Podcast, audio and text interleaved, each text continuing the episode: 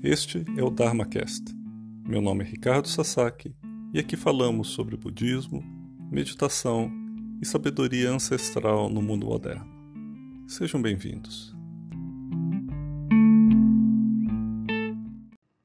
Bom dia a vocês. E bem rapidamente vamos lá começando. Obrigado pela presença aí de vocês. 30 minutos para falar sobre mindfulness Dharma e as bases para uma sociedade justa. Claramente é uma, uma tentativa de dar um passo muito além né, do tamanho das pernas. Isso é, é, é um tema para muito e muito e muito e muito, muito tempo. Então, como sempre, é, a, o meu objetivo aqui é fazer um corte. Né? Então, é, é, é, é prover assim uma lâmina né, do, do, do, do corpo inteiro né, e trazer assim só um pedacinho para é, a gente ter uma reflexão sobre sociedade justa, né, que já se conversa desde lá Mesopotâmia, mas sob uma ótica do, do Dharma, uma, uma ótica de mindfulness. Né? Então, obviamente, claramente, vai ficar faltando um monte de coisas. Tá? Então, é só, só, só um pequeno corte. Eu queria começar com a ideia de sociedade pensando em termos dármicos, e aqui eu vou, vou, utilizar a palavra Dharma em dois sentidos diferentes, são dois sentidos que existem né, e que são usados. Um é Dharma enquanto uma verdade maior, uma realidade das coisas, eu já volto nesse, nesse ponto, e o outro, Dharma enquanto princípios budistas ou o próprio budismo, o que, que o budismo ensina, um sentido assim bem, bem limitado. Tá? Então, nesse sentido dármico, nesse segundo sentido, a gente pode pensar sociedade, ou, ou melhor ainda, eu preferiria é, comunidade, como composta de dois elementos, né? ou dois tipos de comunidade. Tá? Uma comunidade que seria a comunidade dármica em si, que é representada, representação não é realidade, tá, pessoal? Então, é, que é representada pela comunidade monástica ou pela comunidade.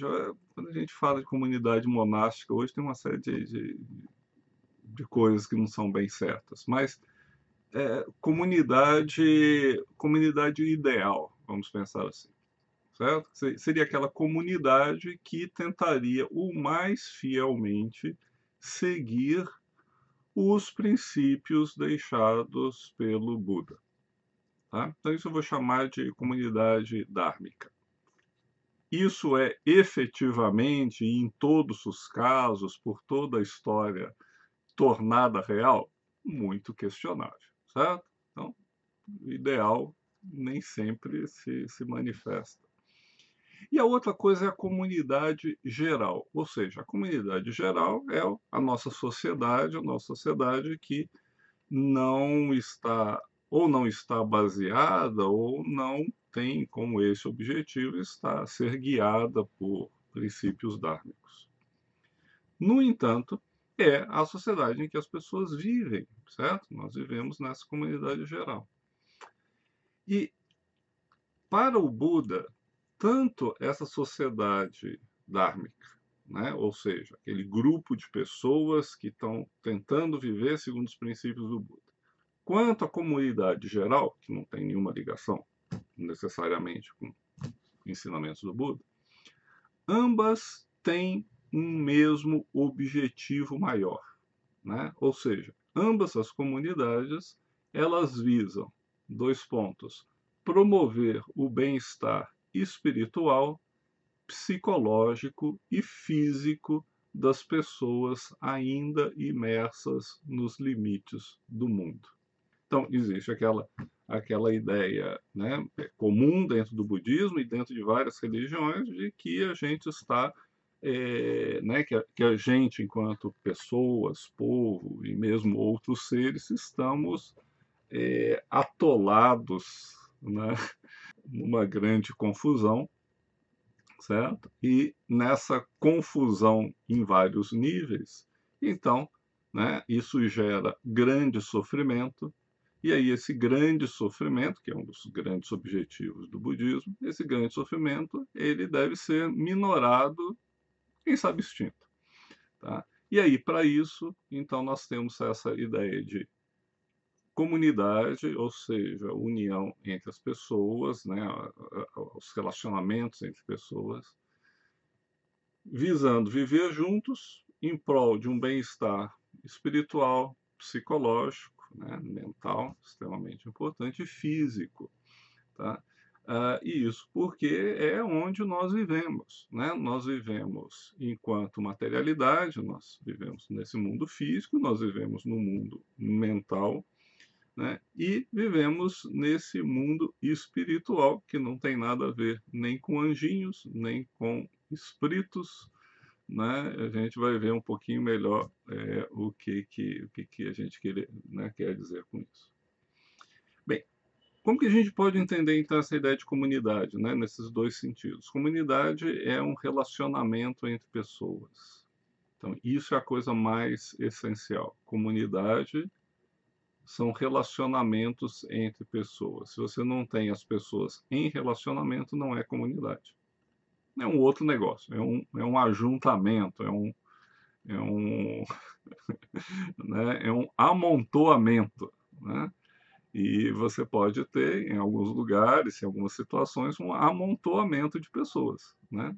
que, que realmente não estabelecem relações entre si, ou que, por questões financeiras, jurídicas, eh, sociais, estão tão divididas né, a ponto de se situarem em espectros, né, em, em extremos né, do, do, desses vários espectros e, portanto, praticamente não tem relação é, entre si, tá? que é, é, o que talvez alguns até tenham é, interesse em ter.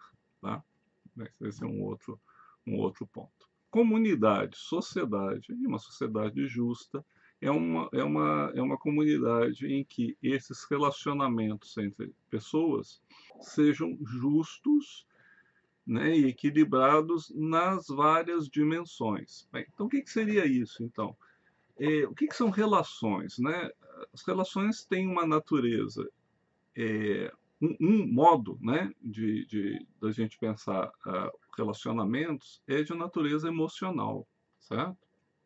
Um outro é relacionamento no sentido financeiro, certo? Com que esse sistema de trocas, com que esse sistema de serviços, tá? E aí a gente iria para todo um outro, né, uma, uma outra dimensão aí econômica, social, tal. Basicamente, uma comunidade ela é feita de deveres e direitos. Eu sei que isso daí não é muito muito popular hoje em dia, né? Muito cada um por si, eu tenho a liberdade de fazer o que eu quiser, né? Que é uma frase absolutamente estúpida, né? Porque assim, eu posso fazer o que eu quiser se eu estiver vivendo no deserto, né? A, a, a partir do momento que você vive com uma pessoa a mais, né? Então, obviamente, de que você não tem o direito de fazer qualquer coisa, certo? Então, minha, minha liberdade começa a se acabar com, quando eu tenho um outro, né? Que também supostamente é igualmente livre. E aí, então, quando você questiona isso, você já cai naquele modelo de escravatura, né? Eu e aquele grupo tem total direito de fazer qualquer coisa, o outro tem zero direito, então, né? Só tem deveres. Então, assim, esse relacionamento ele é, ele tem deveres, ele tem direitos. Né?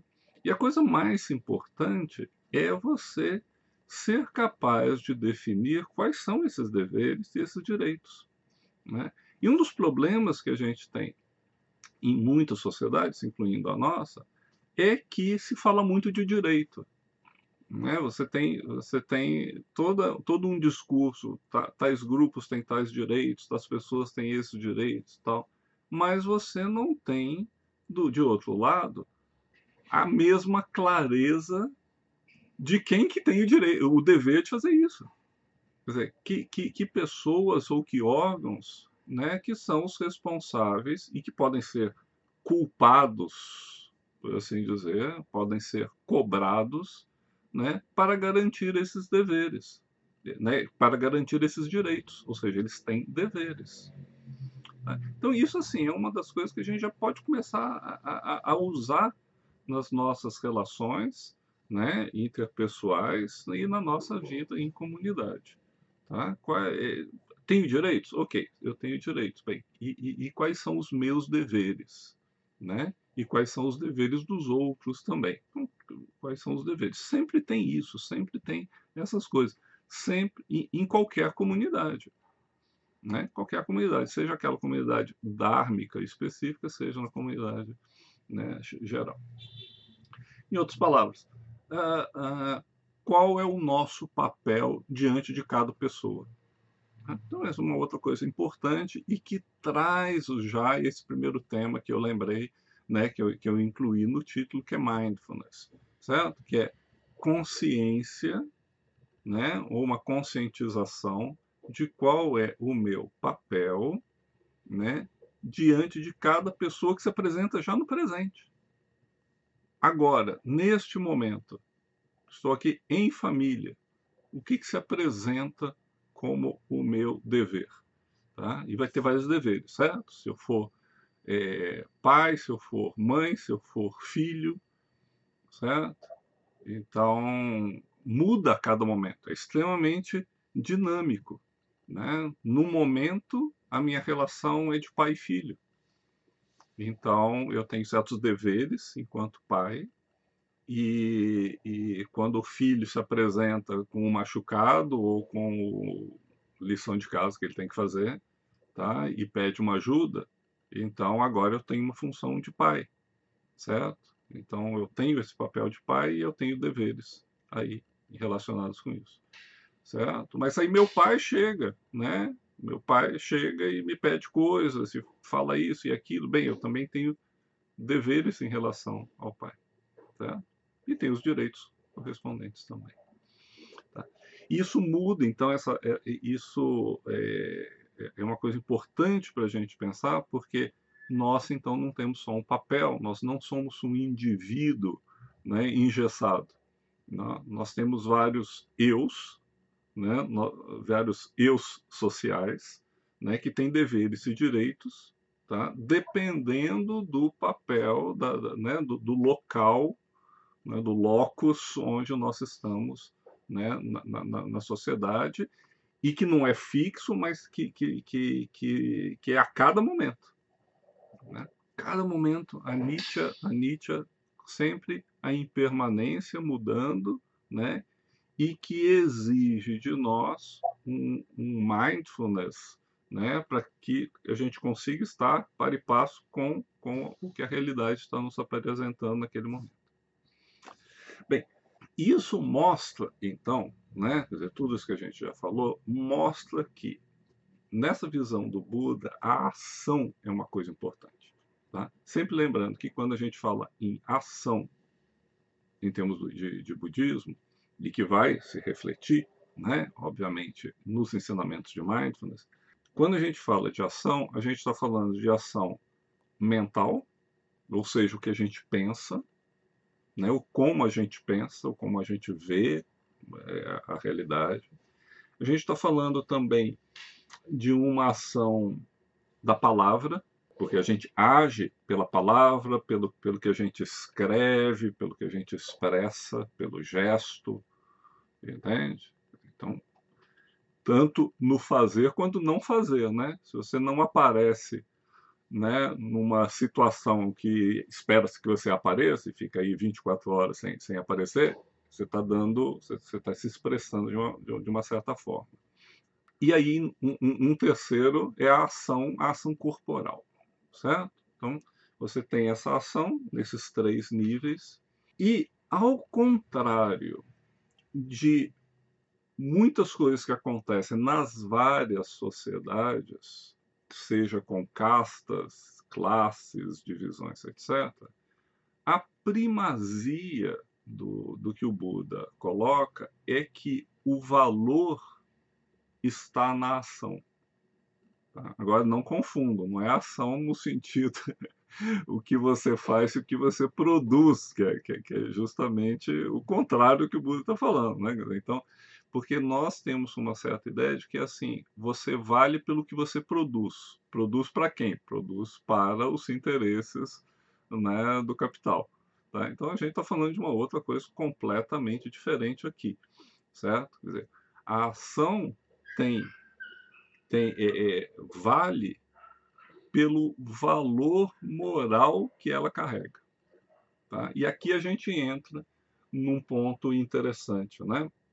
As várias sociedades, elas naturalmente vão, naturalmente, eu vou qualificar isso naturalmente, que naturalmente elas vão se estratificando e se dividindo e que acabam tendo né, é, setores, grupos que tenham uma um poder maior e aí começa a, a, a, apresentar uma diferença de classe, isso é um dado, né? Isso é alguma coisa dada e isso aparece em todas as sociedades. Tá?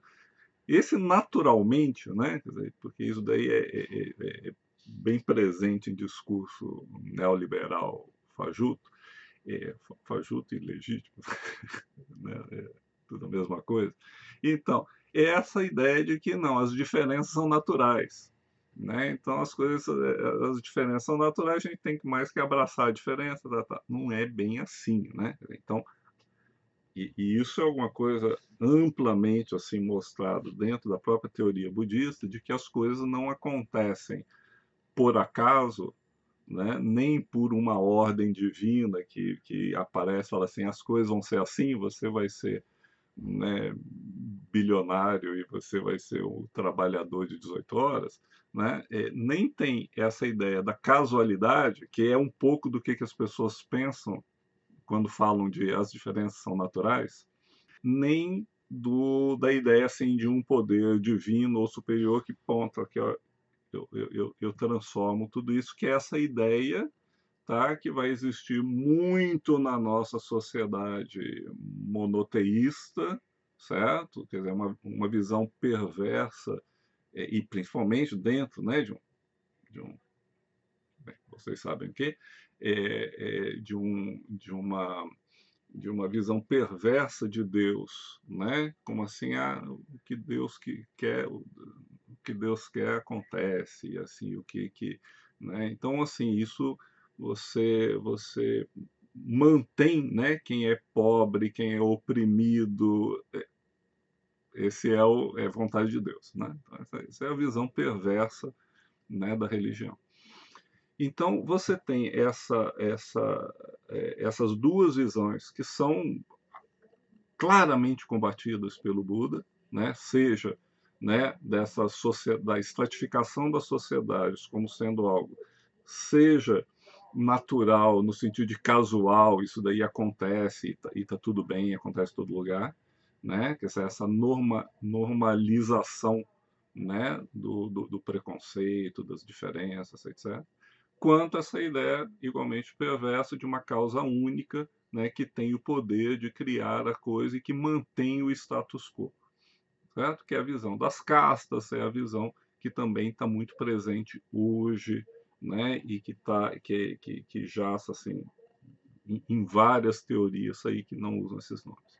O budismo ele tem uma visão que é as coisas acontecem segundo causas e condições. Então, isso significa que né, toda a, todas as instâncias de sociedade injusta, de preconceito, de, de, de, de, de melhor e pior, né, de, de, de, de grupos opressores e oprimidos. Isso não acontece nem naturalmente, nem por vontade superior divina, etc. mas segundo causas e condições que mudam a cada momento. Ou seja, para você entender um dado momento, você deve entender também razoavelmente toda a história daquelas, da, da, daquilo. Como que chegou.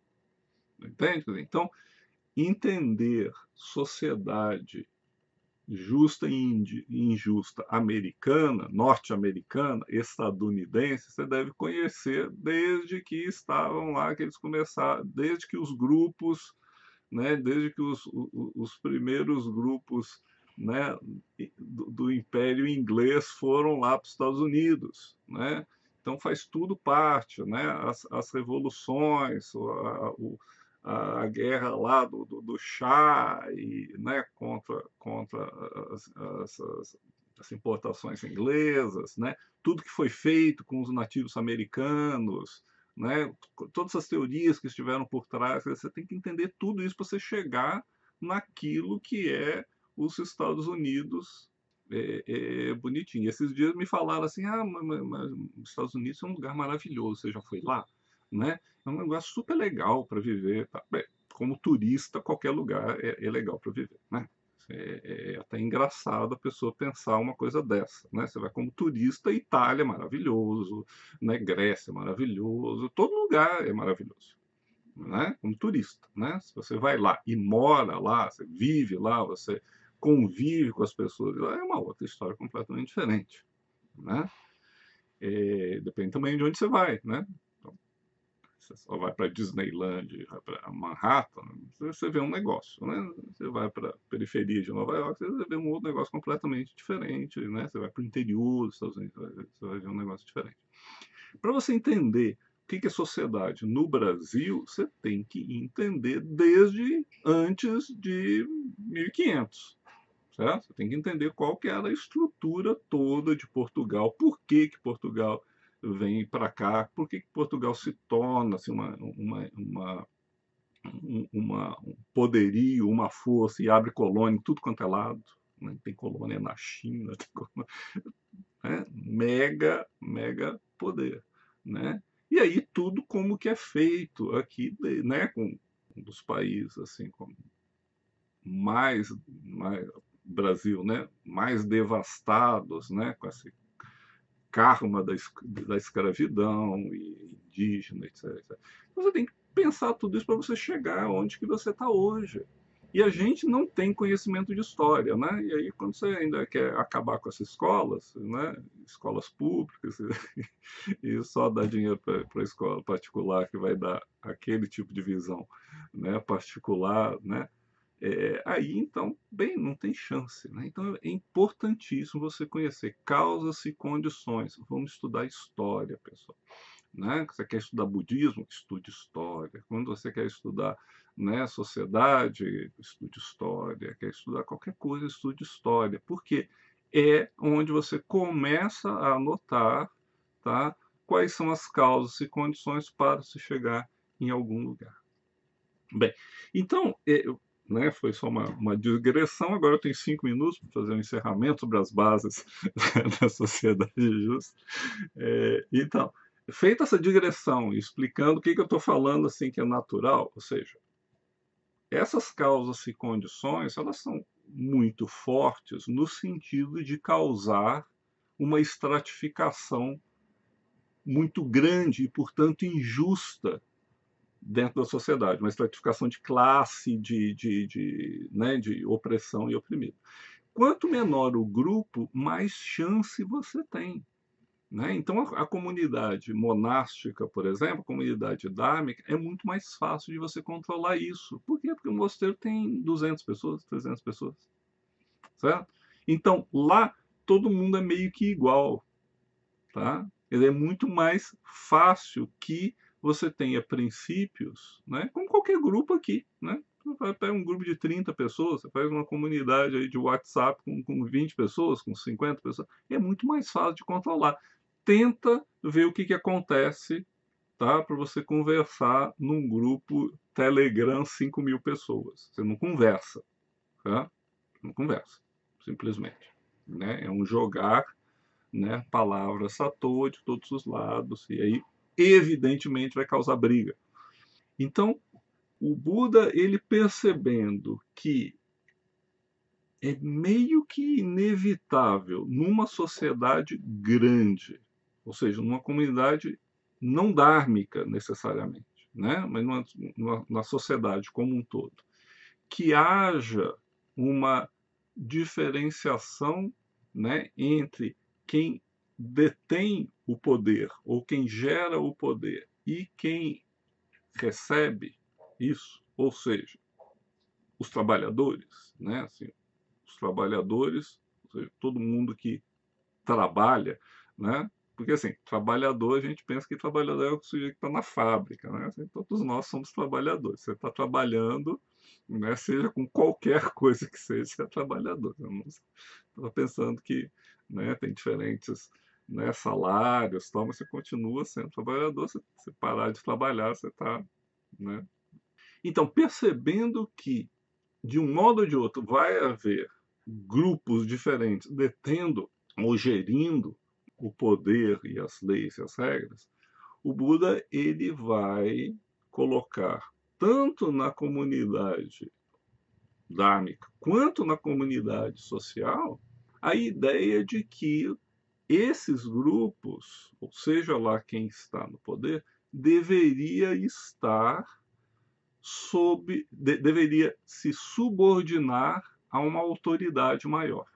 Bem, esse subordinar-se à autoridade maior, que é uma autoridade espiritual, aí a gente, quer dizer, a gente vai perceber isso, né? Várias sociedades onde então você tem uma casta real, por exemplo, né, uma casta administrativa, e que aí vai ser subordinada à a casta bramânica, a casta sacerdotal, a casta religiosa. E aqui a gente entra num problemão, porque aí a gente tem uma diferença de Dharma enquanto religião e, portanto, enquanto organização, enquanto instituição, e Dharma como uma outra coisa.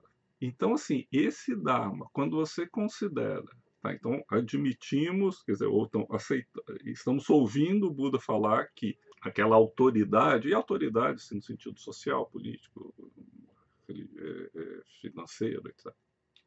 Então, um, um, problema que nós vamos ter, né? Dizer, então nós vamos aceitar aquilo que o Buda, vamos ouvir aquilo, o Buda, aquilo que o Buda está falando, de que sim, né? Quer dizer, esse poder, ele, né? Esse poder que que está influenciando diretamente, que está gerindo, que está administrando a sociedade, a comunidade, ele deveria estar é, subordinado a um Dharma né, vou usar essa palavra, um Dharma. Então, quando você interpreta Dharma enquanto religião, a né, religião como, algum, como um engessamento, né, a religião com as suas estruturas, que vão. Religião que, enquanto instituição, vai repetir a, a, própria natureza da sociedade como um todo. Ela vai ser um microcosmo. Então, se, uma, se você tem uma sociedade que, por causas e condições, chegou no momento de profunda injustiça, é muito provável que as suas instituições religiosas, não importa de, né, de que religião, também repliquem essa mesma, essa mesma injustiça, essa mesma assim, hierarquia, essa autoridade, opressão, etc., manipulação midiática. É, é, quer dizer, uma religião, enquanto instituição, vai ser composta de quem? Composta de pessoas dessa mesma sociedade. Certo? Então a tendência é de que ela não seja diferente. Claro, casos e casos, né? mas a tendência é de que seja a mesma coisa. Certo? É, daí a importância de você, quando fala de Dharma, você desvincular né, dessa religião. Então a gente não está falando então que deveria ser subordinado ao Dharma enquanto religião, enquanto instituição religiosa. Porque aí a gente já sabe os problemas que dão nisso, né? deram lá na, na, na Idade Média, deram na Renascença, deram né, em diversos países aqui, e dão aqui no nosso Brasil, que está se tornando cada vez mais né, uma teocracia né, de seita judaica né, invadindo por, por, por todos os lados. É um problemão isso, tá? porque apenas replica a manipulação né, e, e, e as, esse, esse, reflexo né, que vai manter essa, essas injustiças crônicas né, que existem. Então, para o Buda, Dharma é uma outra coisa. E quando o Buda ele vai falar sobre esse Dharma enquanto princípio que pode reger os regentes, né, ou que os regentes, regentes está entendendo não só rei político e tal, quer dizer, no sentido político, mas os regentes financeiros, os regentes, né, em vários níveis. Ele vai falar que Dharma são dez virtudes. Então, Dharma são qualidades. Se uma determinada instituição religiosa né, é, tem, de fato, essas dez, ah, que bom, que bom para ela, né? mas o, o, o cerne daqui é que se, que se tenha, que se dê valor a essas dez. Dez coisas que são ações, certo? Então, é a ação justa. É então, é, é... então, vamos ver essas dez, tá? Muito rapidamente, certo? Daria para a gente ficar aí né, um curso inteiro falando sobre, sobre essas dez. A primeira é chamada de dana, né, que é a generosidade. Tá? E a generosidade significa o quê? Significa um afastamento né, do egoísmo, que acaba sendo uma, uma, uma, um afastamento da ideia de, de indivíduo como sendo um valor último e positivo. Tá? Então, assim, é, o, que, que, o que, que é a generosidade? A generosidade é, faz parte daquele relacionamento emocional entre as pessoas que é baseado em empatia, que é baseado em compaixão. Certo? Então, uma sociedade justa é uma sociedade generosa e que deveria dar as oportunidades para e o valor para a prática da generosidade. Segundo, é sila, que é a conduta moral. moral. Conduta moral é a conduta, é a conduta é, não egoísta, tá? É a conduta que não gera sofrimento. Tá? Então, temos aí uma ampla discussão, muito cara ao budismo, né, que é a conduta que não gere sofrimento. Sofrimento, seja a nível físico, seja a nível da palavra, nada de presidente agressivo, né? nada de regente agressivo, certo? Então, pela palavra e pela própria mente, né? tem uma mente razoavelmente limpa nas suas, nas suas intenções. Né? Você pode ter tudo isso e, e cometer enganos. Tá? Faz parte. Certo? Mas deve haver uma, um, um interesse nisso. A outra coisa, né, que é chamado de, de paricha, que é, que é a renúncia. É um negócio importante, né? A ideia de que você não pode ganhar sempre, certo? que é necessário renúncia, e essa renúncia aparece em todos os lugares. Então, voltando para aquela nossa relação lá, né, assim, é, você enquanto pai, enquanto mãe, você está renunciando seu tempo para ficar com seu filho, de repente, para ensinar matemática. Né? Você renuncia, assim, muito do seu prazer para é, ter dinheiro para levar o, o, o, moleque no parque, certo? Então, assim, é, é necessário ter essa consciência. E aí cultivar também para que os outros elementos da família e da sociedade também entendam isso. Que é, faz parte. Você renunciar tem a ver com a generosidade também, né? Generosidade do seu tempo, dos seus recursos, etc. Um outro elemento é a paciência. Opa, tô... Não, honestidade. Né? Honestidade nem, nem precisa falar, né? então você precisa ter mecanismos, né? o que, que é o honesto, né? o que, que é o correto. Né? Então, correto, bem, correto não é, é você estar do lado de uma, uma minoria ou uma maioria, nem da vontade de Deus, segundo aquelas mesmas instituições que já foram criadas segundo causas e condições. Tá? Então, vai ter que descobrir o que é esse, esse ser honesto. Gentileza. Gentileza né, uma coisa importante dentro do Buda. Né? O Buda fala que é, é, você pode ser contundente, mas seja gentil, certo? Então você pode ser combativo, tá? Mas ser um combativo que não cause é, agressão ao outro, né? Nada de metralhar ninguém, nem sugerir que se metralhe ninguém. Entende? Então, assim, a gentileza, porque é assim que você começa, tá? Não, é, esse é o exemplo. Austeridade pessoal, tá? Então, olha que interessante, né? Uma, uma, uma das coisas mais impressionantes que, que eu vivi na minha vida foi quando eu, eu, eu fui, foi a minha primeira viagem para a Birmânia. Tá? E eu tive a sorte de ir acompanhando um monge altamente conceituado que ia fazer a sua primeira viagem à Birmânia, certo? Então ele foi, é, é, é ele foi recebido com toda pompa e circunstância, e eu lá do lado dele. Entende? Então nós dois fomos assim, né, assim, tratados como sendo né, o creme de la creme. E aí, então, é, é, passamos dois meses na Birmânia, né, visitando é, diferentes monges, né? Então, vamos visitar assim os top, os top top, né, do, dos monges da Birmânia, né? Não os famosões, mas assim os chefes de linhagem, os grandes mestres, etc. E assim, uma das coisas, né, teve uma vez que, que a gente foi visitar assim, um dos né? Isso não é uma. Só estou citando aqui para trazer na memória como que foi, mas assim, isso é uma coisa que aconteceu repetidamente. E aí, assim, vamos, vamos lá falar um dos chefes de linhagem, assim, um sujeito respeitado, assim, com autoridade e tal, com seus, sei lá, 80 anos de idade. E assim, é, vamos centrar. Bem, primeiro que o mosteiro não era nada impressionante, né? Assim, chegamos lá, já anoitecendo tal, assim, meio estranho o lugar, assim, né? Não tinha nada de dourado, não tinha nada, né? não tinha nada, nenhuma pompa e circunstância, não.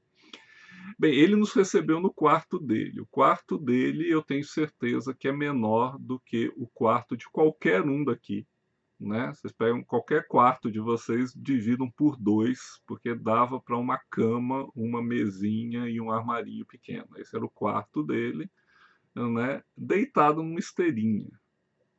Entende? Então, assim, é, de repente você estava assim com a, das grandes autoridades. É mais ou menos assim como você assim, olha, eu vou, vou visitar o Papa no, no, no Vaticano, você vai recebido pelo Papa, tá? E você encontra o Papa nessas condições né? caminha. Tá? É essa o choque que você tem. Ou seja, aquela autoridade, né, as autoridades, elas demonstram, elas vivem também essa austeridade pessoal. E, esses dias eu estava ouvindo assim alguém que é, foi visitar o, o, o, fulano de tal, não vou dar nome, foi visitar o nome de, né, o fulano de tal, né, general, não sei o que, foi visitar o, o outro fulano de tal com o seu comboio de 10 carros. Meu, o que, que você precisa de 10 carros para te acompanhar? Entende? Quer dizer, quem que estava nesses 10 carros que vai ter alguma, alguma importância na conversa que você vai ter com o presidente ou com qualquer que seja? Então isso é a pompa. Entende? Isso é a demonstração do gasto em, em, em dinheiro público. O dinheiro público é nosso certo? O gasto do dinheiro público para nada, entende? É, é você ter o seu jatinho particular para ir todo dia para Brasília e voltar para o seu é, sua cobertura no Rio, que é o que acontece, né? Aqui no Brasil não acontece isso, em outros lugares acontece isso daí, né? Essa coisa de você, né? É um negócio absurdo, é um negócio absurdo de gasto com o nosso dinheiro.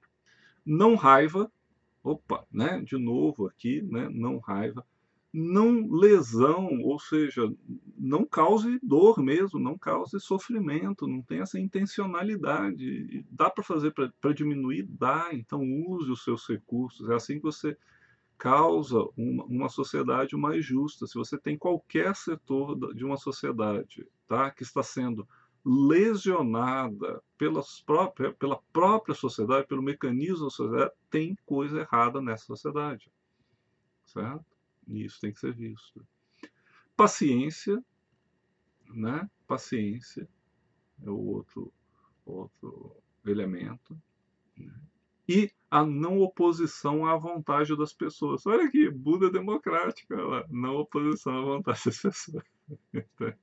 né? Mas que mereceria assim, muita coisa que a gente pode falar né, do que, que é essa não oposição. Está um pouco ligado com, a gente, com aquilo que eu estava falando, né, que a sua liberdade vai até o momento que você encontra com uma outra pessoa que também tem liberdade e deve ter liberdade. Né? Se você não pensa assim, você já está dentro desse, desse pensamento escravocrata.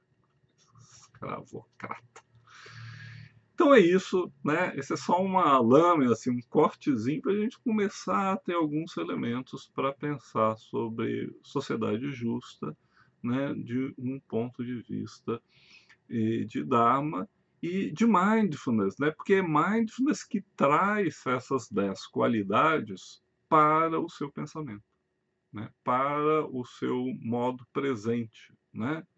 Mindfulness pega assim, ah, entendi, entendi. Como que eu posso aplicar isso agora, né, ao longo do dia?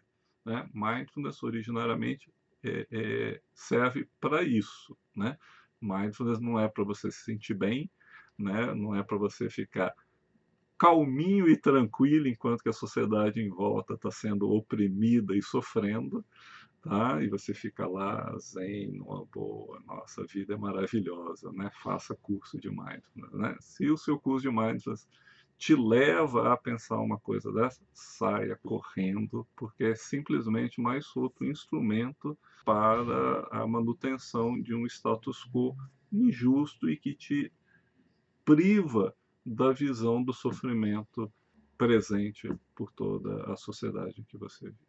Então é isso, muito obrigado por, por é, estarem aqui presentes, ouvirem esses, né, essas divagações a respeito de sociedade justa e mindfulness. Abraço para todo mundo, boa manhã, boa semana para vocês.